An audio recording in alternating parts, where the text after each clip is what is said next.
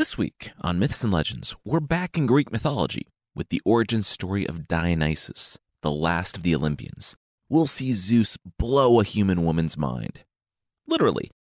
And how, if your enemies are intense enough that they clean themselves up by having snakes lick them, maybe take them seriously. The creature this week is why, if you hear a stranger licking your ceiling at night, you should not open your eyes.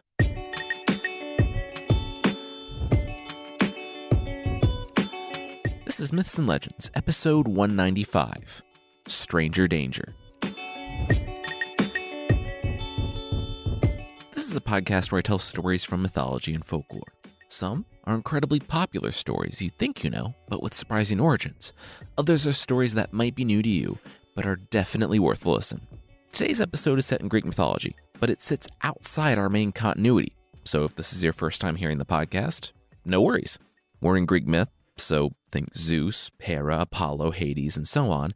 And today's episode takes place in or around the ancient city of Thebes, after Cadmus founded it, but before Oedipus wrecks it. Ha. We'll start out with Zeus absolutely being Zeus, but this time, this time things are different.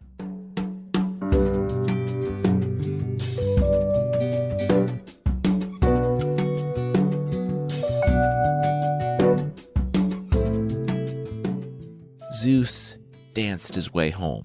He was all smiles. He did that thing where you jump on a light pole and spin around it, but then he realized light poles wouldn't be invented for what, 3,000 years?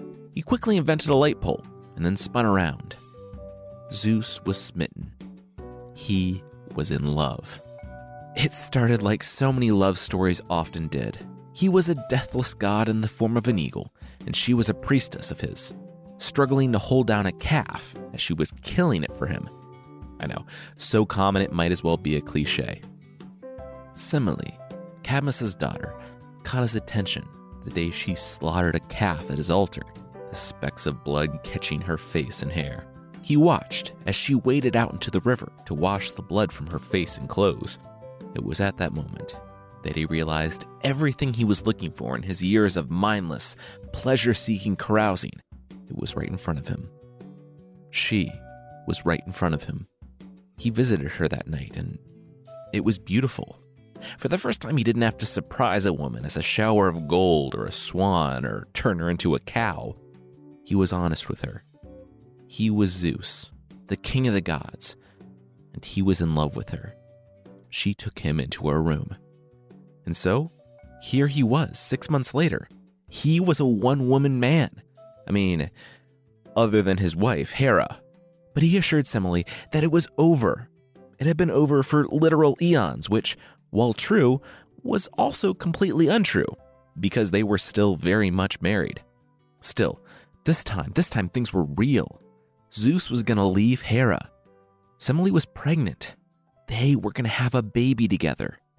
When he arrived at Semele's room that night, he kissed her. But she gently pushed him back. He was confused. What was wrong? Semele asked, He said he would do anything for her, right? He nodded, but she couldn't see that because he was still completely veiled in shadows. So he said, Yes, yes, of course.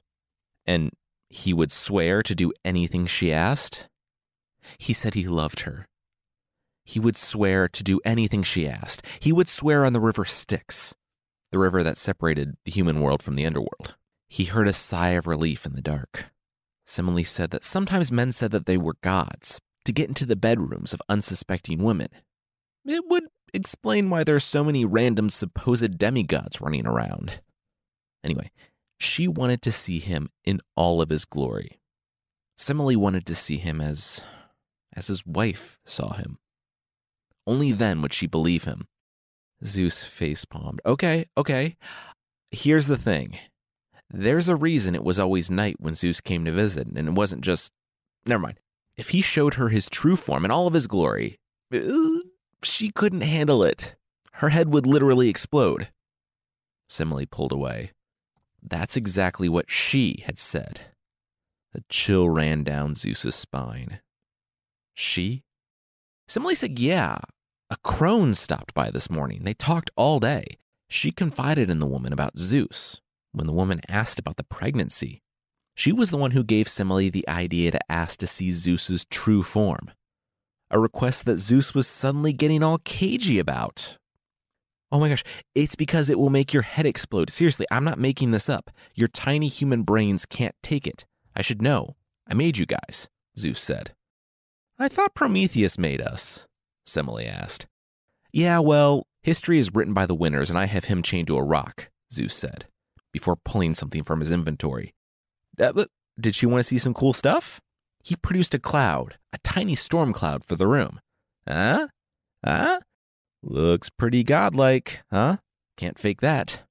He saw a very unimpressed look from her face and the lightning rumbles of the cloud. Oh, okay, okay. How about boom, lightning bolt?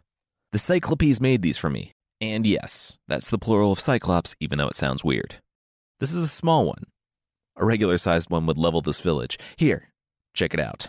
He sent it flying toward a nearby cliff, which exploded in fire and crackled with electricity. A boulder shook loose and started rolling toward a nearby village.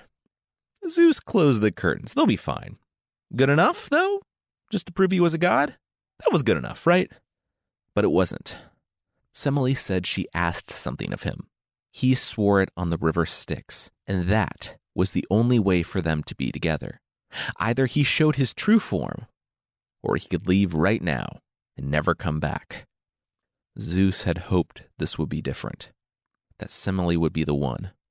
She understood him. She loved him, and he loved her. He had been honest with her from the start, but he understood her wanting all of him. Hera was right to be worried, too. He had hoped to make her the queen of heaven. He nodded. Okay. He would do it. He would do it with the hope that their love would conquer all and see her safely through. He took a deep breath and shed his disguise. The room lit, illuminated by the glory of the King of the Gods. Zeus looked into the eyes of the one he loved, and Semele looked back as he showed himself, his whole self. It was wonderful, beautiful, intimate. A tear of joy went down Semele's cheek, and Zeus smiled in return. Yes. Then the tear evaporated as the lightning that radiated from Zeus caught Semele's head on fire, and it exploded, just like Zeus feared it would and Hera, the crone who had visited her earlier, had planned it would. The lightning crackled all around Zeus, as not only could Semele not handle the power, but the room itself couldn't. It caught fire. Zeus sighed, and tears started to well up in his eyes. But then he remembered something the baby. Inside Semele, a baby had been growing. She had only been pregnant for four months, not nearly enough time. As the room and then the house started burning around them, Zeus snapped his fingers. He had an idea.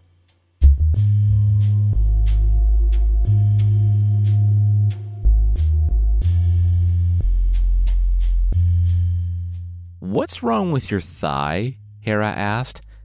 Is that a tumor? Zeus shifted so that his thigh, bulging but not in a good way, wasn't visible. It's not a tumor. It wasn't a tumor. It was Dionysus.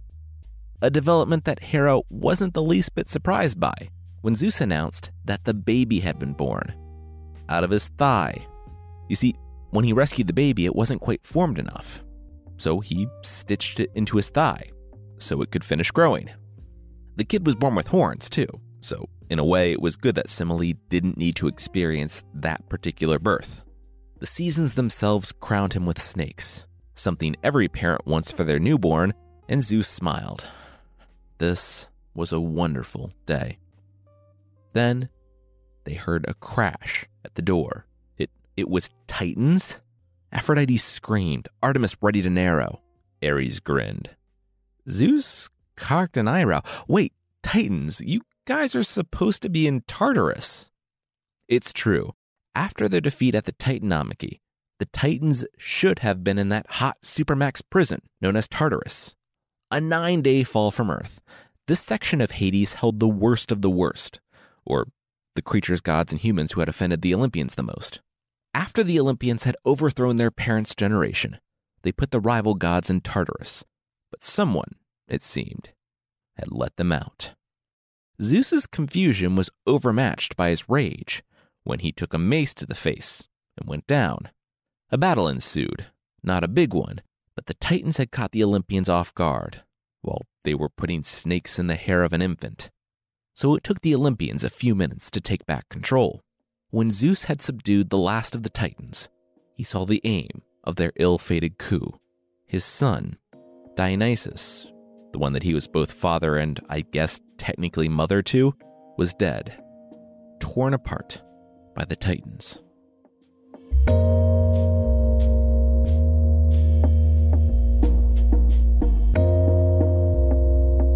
The Titans, it seemed, weren't snitches, and no level of threats or torture could get them to confirm Zeus's suspicion that it was Hera who let them out. Zeus gathered up what remained of his child, and, with sorrow, said that he needed some time to bury what remained of his relationship with Semele, the only person he had ever loved. When Zeus knew he was alone, though, he smiled. They bought it. Because the boy, Dionysus, was not only a demigod, but was born from Zeus himself, he was given certain powers, immortality being one of them. The baby had a rough day. Being torn limb from limb and then reassembled will do that. But with the help of Zeus's mother, Rhea, he would live. He couldn't live on Olympus, though. Not yet. Not before he could stand against the rage of Hera. In fact, Hera followed Zeus that day and threatened two foster families, driving one mad and getting them to attack the child, and threatening to level the palace of another with a flood.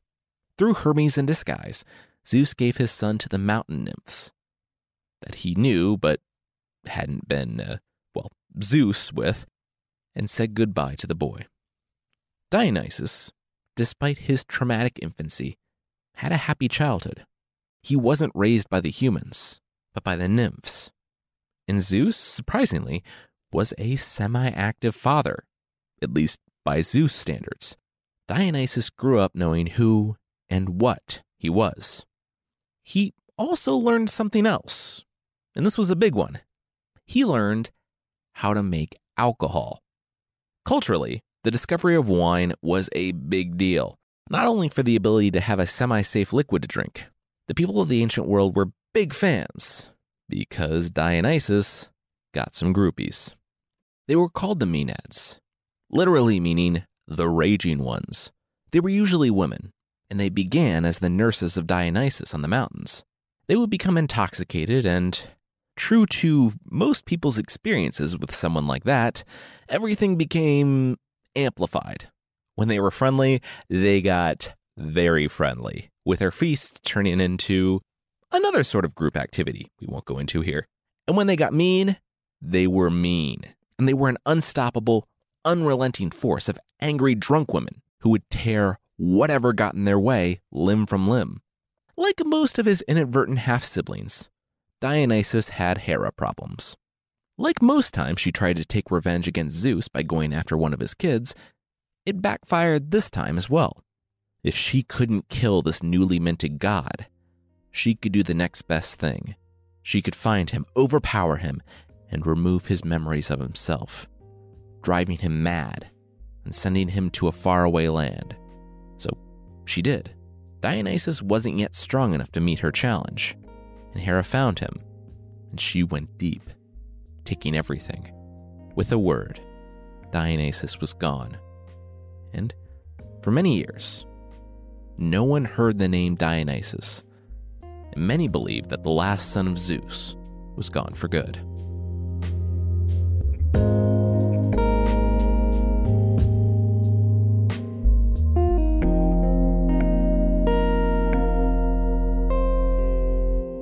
We'll see where Dionysus surfaces, but that We'll be right after this.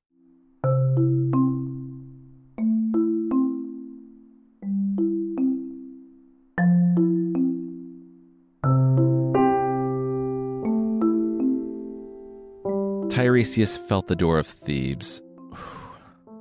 he sighed. Does this city ever not have a bad time? Well, here we go. We've already talked about Tiresias here and there, especially in the Oedipus episodes, but he's at the youngest we've seen him, so he's like 100 years old. As a quick backstory, he was roped into an argument between Hera and Zeus about who enjoyed it more when men and women were together. Tiresias, who had been both, he had already had a very long life up to this point, answered honestly. It was women who enjoyed things more. For that, Hera made him blind. As a consolation prize, Zeus gave him the ability to see the future and live seven times longer than a normal human. It wasn't meant to be a curse, but Zeus didn't specify that Tiresias would be forever young, so he was just a perpetual old man. In the future, he saw, yikes. He was at the city of Thebes in this time because he was supposed to be at the city of Thebes at this time. According to his own visions, he had long stopped fighting against fate. I mean, there was no such thing as fighting fate. There was just your fate, and every action you did or did not take brought you closer to it. Tiresias sighed. It was something the royal family of Thebes would learn, but not soon enough. In their future, he saw Oedipus and Jocasta. He saw Antigone and the Seven against Thebes. But today, he saw Dionysus. Who led him in here? King Pentheus demanded. Tiresias stood before him, wearing a fawn skin and a wreath, and holding a thyrsus, or fennel wand. And why are you dressed like that? Are you one of them? Are you one of the cultists? Tiresias said yes and no. He wasn't strictly a follower of the cult of Dionysus, but he liked the guy's parties. He was just here because he had to tell Pentheus to get on board with the cult, or at least get out of their way. Seriously, things would go bad for him if he didn't. Just then, Cadmus entered the throne room, Cadmus being the legendary founder of Thebes, and King Pentheus's grandfather. Pentheus turned to Grandpa and then did a double take. Why are you dressed like that? Cadmus said, Uh, the cult? Duh. His wife and daughter were already out there. Pentheus said, Yeah, that was the problem. His own mom was roving the woods drunk with mad women. Why wasn't anyone else freaking out about this? His grandpa ignored him, though, preferring to address Tiresias. Hey, prophet guy, you tried that new stuff? Uh, what was it? Winnie? Tiresias grinned. Wine. It was called wine. But, uh, yeah. It was amazing. It almost made all this, he said, his smile fading as he briefly recalled what would happen in the same throne room with Oedipus and Jocasta. It, it made all this almost tolerable. Hey, you go into the forest too to, you know, drink wine and see what happens? Cadmus grinned. Oh, yeah. You need an arm or someone to guide you? Tiresias said he thought Cadmus would never ask, which was untrue because he was a prophet and he knew Cadmus was going to ask. All right, this is getting old. Let's get out of here. Pentheus shook his head. These old men should be ashamed of themselves, wanting to spend the twilight of their lives getting drunk and dancing in the forest. The cult leader, the one who calls himself the stranger, the one who came from the east proclaiming Dionysus, he was nothing but a charlatan, taking advantage of all these people. Dionysus was dead. He was incinerated with his liar mother. She lied about being with Zeus, and so Zeus himself struck her down and incinerated her home. Dionysus was never even born. This was just some con man taking advantage of his aunt's lies. Pentheus said when he caught the stranger, he was going to cut off his head. This new religion from the East, it's based on debauchery. It's not wholesome. oh, no, it is not, Tiresias said, holding up his hand for a high five. Cadmus found it. Tiresias wasn't down for Dionysus being slandered like this, though. He stepped forward. Dionysus had given a beautiful, wonderful gift to humankind. When humans drink wine, they can sleep and forget the evils of the day. It stops their sorrow and pain for a few brief hours. And these are direct quotes from the play, by the way. Pentheus grimaced. That, see, that was not a healthy way to approach life. Tiresias ignored him. This fight wasn't against a cult or even a religion, it was against the gods. And Tiresias knew firsthand that it was a fight that Pentheus would lose. He turned to Cadmus. All right, let's go get drunk in the woods. Pentheus screamed out that he would come for them. He would send an army. And when he did, he would bring back the stranger, this prophet of Dionysus, and have him stoned in the square. Then his blood would flow like his wine. They would see.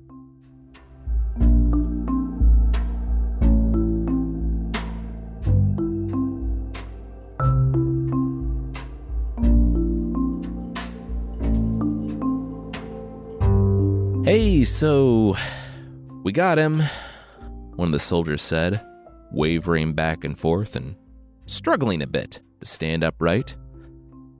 The soldier was gonna be real with the king. He didn't like taking this guy in, especially not after trying his spicy red water. Wow. Still, he did his job. Here was the man who called himself a stranger. Uh, now he should probably go sit down. Oh, and one more thing. Uh, probably nothing, but the chains they tried to put on him, they wouldn't stay on him, and uh, the door to the jail wouldn't stay closed. Probably nothing, but it does kind of lend credence to a story that he's the sole prophet of an Eastern god. All right. Also, once again, his spicy red water, which you should really try. Wow. All right. Sitting down.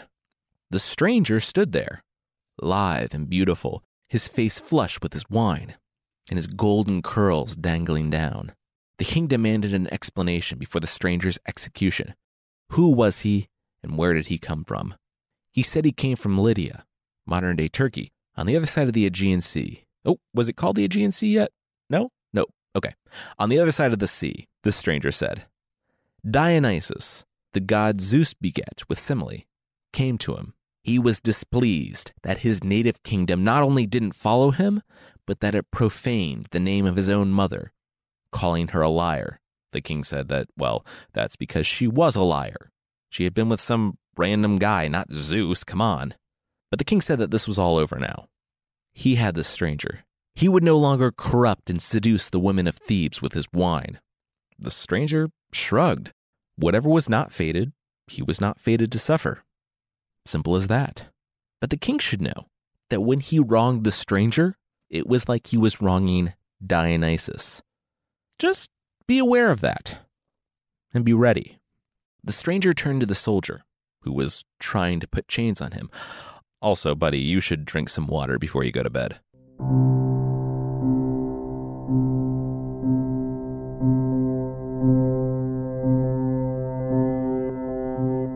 Oh, I'm sorry. I have a splitting headache. I should have listened to that guy about the water, the guard said. But he, he got it together. Oh, uh, also, the stranger, he escaped. What? The king asked, spitting out the water. Lead with that next time.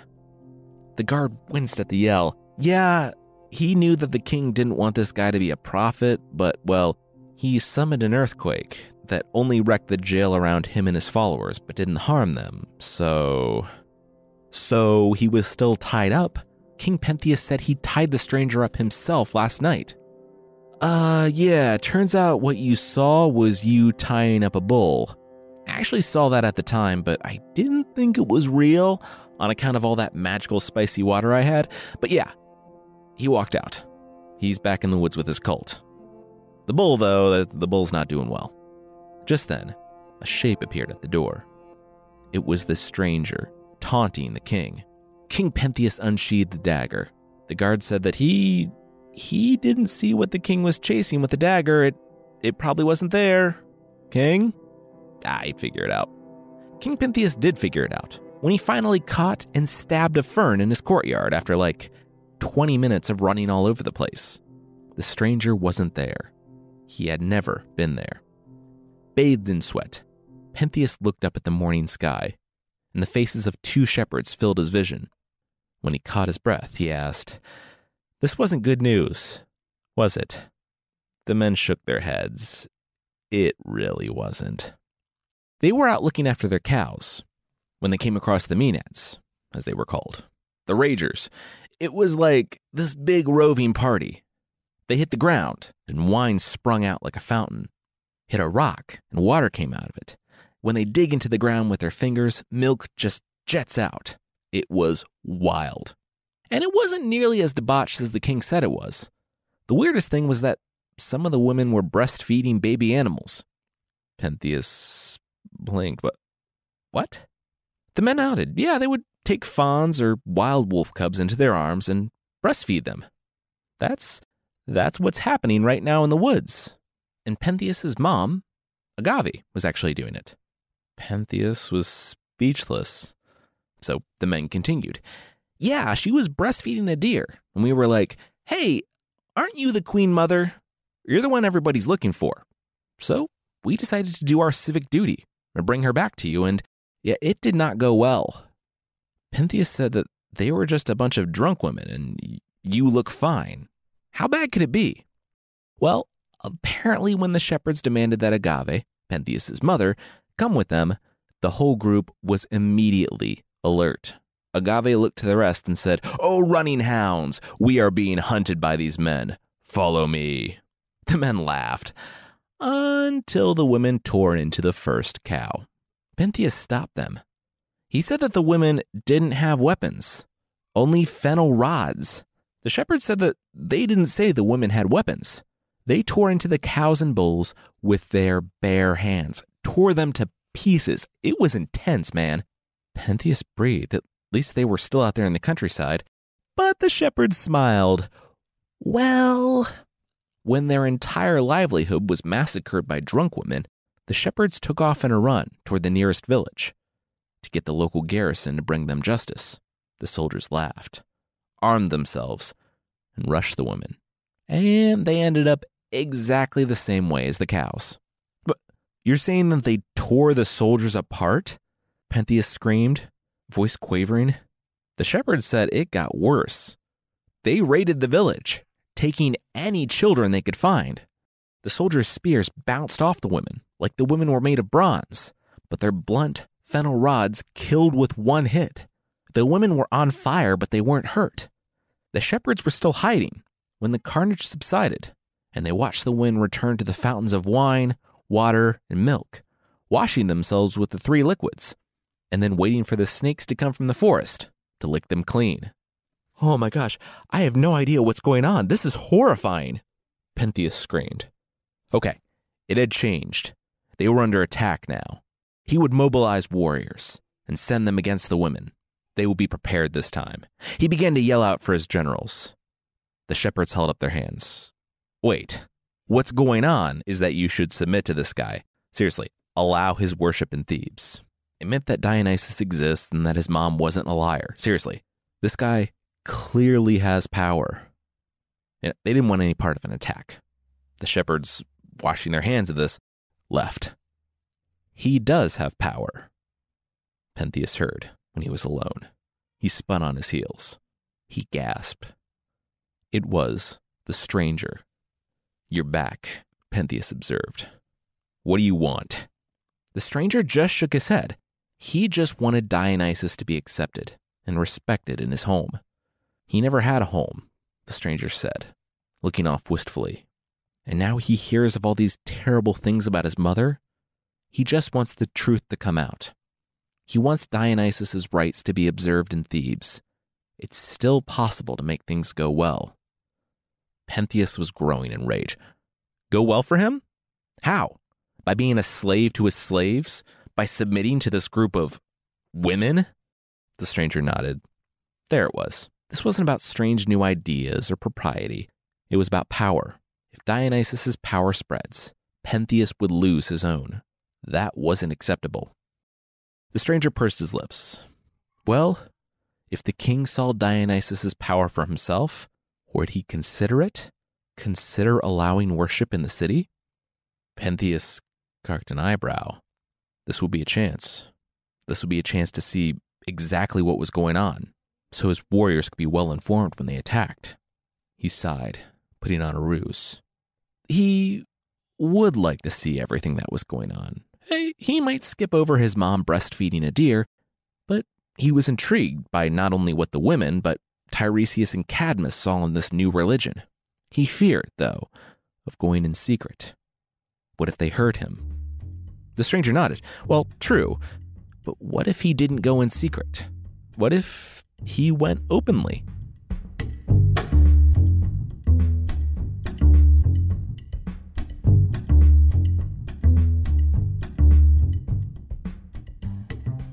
Ten minutes and 16 lines later, Pentheus stood in a dress. Uh, he stopped the stranger. Do you feel like tonally we're getting our anachronistic wires crossed here? I mean, people are getting torn limb from limb, and I'm planning to massacre a bunch of unarmed drunk women on one hand. And on the other, people are getting snake baths, breastfeeding deer and wolves, and you're dressing me up as one of your female followers. The stranger shrugged. Eh, Dionysus is the god of wine.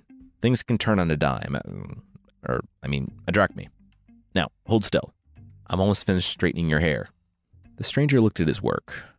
I mean, Pentheus was still obviously an awkward middle aged man in a dress, but the Maenads were very drunk.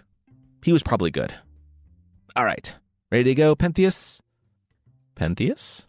Pentheus stood frozen. It was a flash. A flash of something else. A flash from somewhere else. He, the stranger, the stranger had horns. He had horns and glowing eyes. Pentheus rubbed his own eyes. The world was normal again. The stranger handed him the fawn skin and the fennel stick, completing the uniform. We go now, the stranger said, looking out from the doorway. Pentheus, still struck, obeyed. They fled Thebes without anyone seeing the king, though divested of his royal accoutrements. No one would have recognized him anyway. They went down streets that were deserted, passed conveniently when backs were turned, and found some guards dozing on the outer gates. They were out of the city without anyone noticing. Pentheus, though amazed that they weren't spotted, was awestruck by what came next. There were two suns in the sky, two cities of Thebes. He looked up again, and again. The stranger was glowing. He had horns. The stranger turned with a smile and said, A god walks with us now. Though initially ill disposed, he is aligned with our purpose. You will see what you should. Pentheus, though, he began to feel it. There was a power in this place, with this man. He he could lift a mountain. He could tear up the glens with his hands and hold the peaks on his shoulders. The stranger nodded. He could if he wished. See? See what drew people to Dionysus? King Pentheus said he could hear the women up ahead. They were almost there. He would hide up in the fir trees. Maybe he could catch them in the middle of something. But that would be abhorrent to you, right? The stranger asked, you know, based on all that talk of morals and values. That definitely wasn't just posturing to protect his power. But yeah, the tree right there would give him a great view of the rebels he so detested, this was where the stranger said goodbye. He had led Pentheus here, but another would lead him from the forest. He would be carried home by his own mother. Pentheus nodded. Cool, great. He was mentally already halfway up the tree to watch the activities he was so morally panicked about. The king climbed the tree and started to soak in the sights when he saw the stranger walk to the center of the group of Maenads. They stopped their activities much to Pentheus's chagrin, and they gathered around their leader. Then, a flash. In that instant, the stranger was no longer the stranger. He was a glowing, beautiful young man. Pentheus gasped. He he was Dionysus, the lost son of Thebes. It was true. It was all true and after the horrible things Pentheus had said about Semele, Dionysus was saying something. Something Pentheus couldn't quite hear. Then a sea of eyes turned. Though he was hidden in the branches of the fir tree, the women seemed to be looking right at him, right into him. He shook his head. Impossible. His fears were confirmed when the women began walking toward the tree. Pentheus clambered higher. He remembered the stories of the cows and soldiers. He climbed to the tip of the tree. Then he heard Dionysus yell a halt. The women did. Pentheus breathed. Good, good. The god wasn't petty. Pentheus could be, would be, forgiven. Then the tree started to bend. Pentheus held fast as, Inexplicably, the thick trunk of the fir tree bent like a reed. Soon, he was parallel to the ground, Pentheus's nails scraping themselves bloody on the tree, Pentheus trying to hold himself, as the group of women below him looked crazed at their quarry trying not to slip from the tree. They parted as, tree still under his power, Dionysus walked to the center of them. Pentheus begged him, he pleaded, please, he would do anything. I know, Dionysus said with a smile. In an instant, Pentheus was comforted. It was going to be okay. Dionysus would forgive him. Then the smile turned cruel. But this is for my mother, he said. And Pentheus slipped from the fir tree.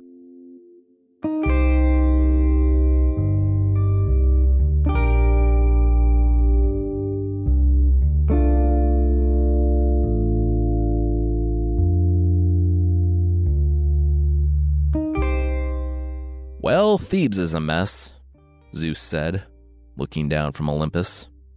Apollo laughed. Yeah, when in the next six generations won't Thebes be a mess? You have today, which, yeesh, and then Laius and Polycasta and all the Oedipus grossness. Check out episodes 65 and 147 A and B for those stories, Apollo noted, turning directly to the camera. And then there was Antigone. Heck, it doesn't even make it out of the BCs it gets razed by Alexander the Great in 335 BC, also covered in a member episode. Oh my gosh, spoilers! Zeus screamed, covering his ears. He was watching the course of history century to century. He didn't get to just read the Wikipedia entry like the god of prophecy Apollo. Still, Zeus grimaced. He supposed he had to take the L on this one. Do not tell her he said so, but Hera might have been right. This kid was a loose cannon. I mean, he had a son torn to pieces by his own mother, King Pentheus tearing off his own disguises and begging his mom not to do it, all of his final breaths being shrieks of pain.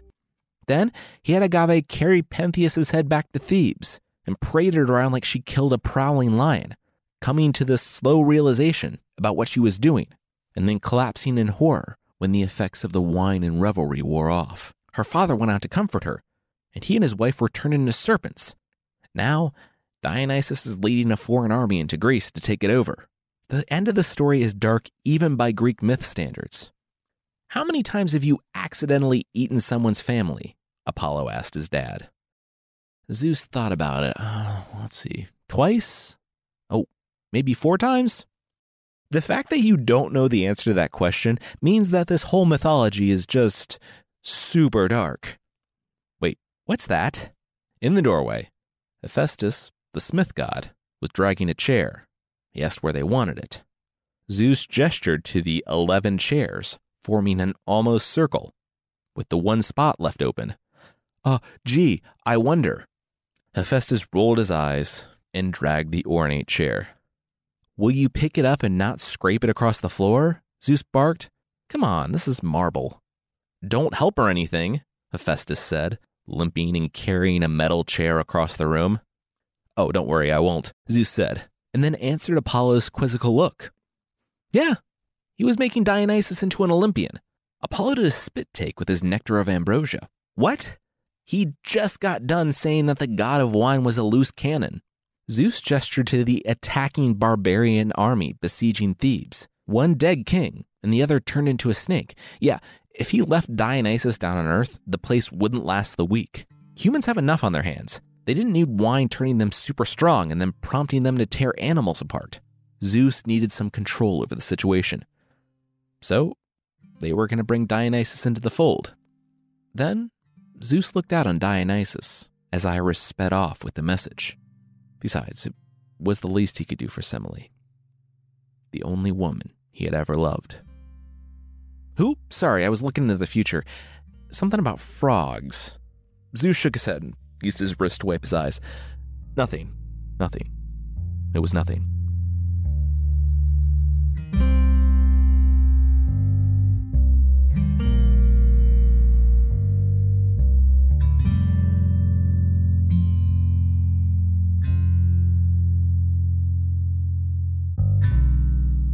The second part of today's story was based on the play The Bacchae by Euripides from the 5th century BC in Athens.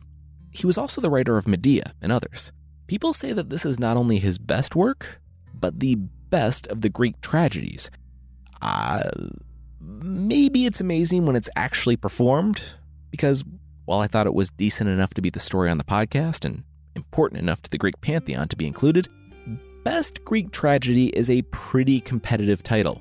I do like the idea of this strange holy man actually being the deity he is proselytizing for.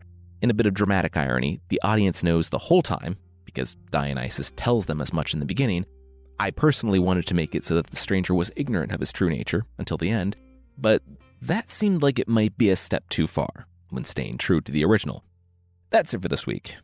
If you'd like to support the show, we have a store at mythpodcast.com slash store, but for strangely way less than the price of a Guy Fieri mini cutout, you can get extra episodes and ad-free versions of the show that are not a two-foot tall cardboard cutout of the mayor of Flavortown, who BuzzFeed has called the last unproblematic food person.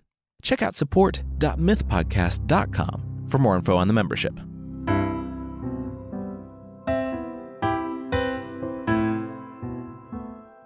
The creature this week is the Tenjoname from Japanese folklore. The name literally means the ceiling licker, and eh, that's uh, pretty much what it does. It's kind of helpful, but also very much not. It's helpful because it can get those annoying cobwebs and dusts and dirt that might find their way onto your ceilings or rafters. Like the Akaname, the bathroom filth licker from way back in episode I can't remember now, it uses its long red tongue to lick filth from your ceilings. It's I say it's unhelpful because while it gets rid of hard to reach cobwebs and spiders, its tongue is, unsurprisingly, filthy, and it will just smear your ceilings with even harder to reach black marks. It hovers in the air, so you won't hear it come or go, and it works nights, so it's unlikely that you'll ever see it. It's said that it will leave the dreamer with a dark chill if you happen to be asleep. If you don't, and you hear a creature hovering above you, slurping and rubbing its tongue all over your ceiling, don't investigate that. Have you learned nothing from every horror movie ever? Because if you happen to catch a glimpse of the monster, you will instantly die. In the 1700s, I guess they built Japanese houses tall, so it would be open to dissipate the heat. It was a double edged sword, though, because while it would make the house cool in the summer, it would make the house cold in the winter. And this creature is apparently inspired by a line from a book of poetry that says, In the cold of winter, tall ceilings swallow the lantern light. So, according to one source, the ceilings became a domain, quote, of frost and shadows. As strange and unhelpful as it is to have someone licking your ceiling and then leaving black marks everywhere, just be glad it's not the Tenjo Sajari, the ceiling descender, who comes down from the ceiling and licks the sleepers.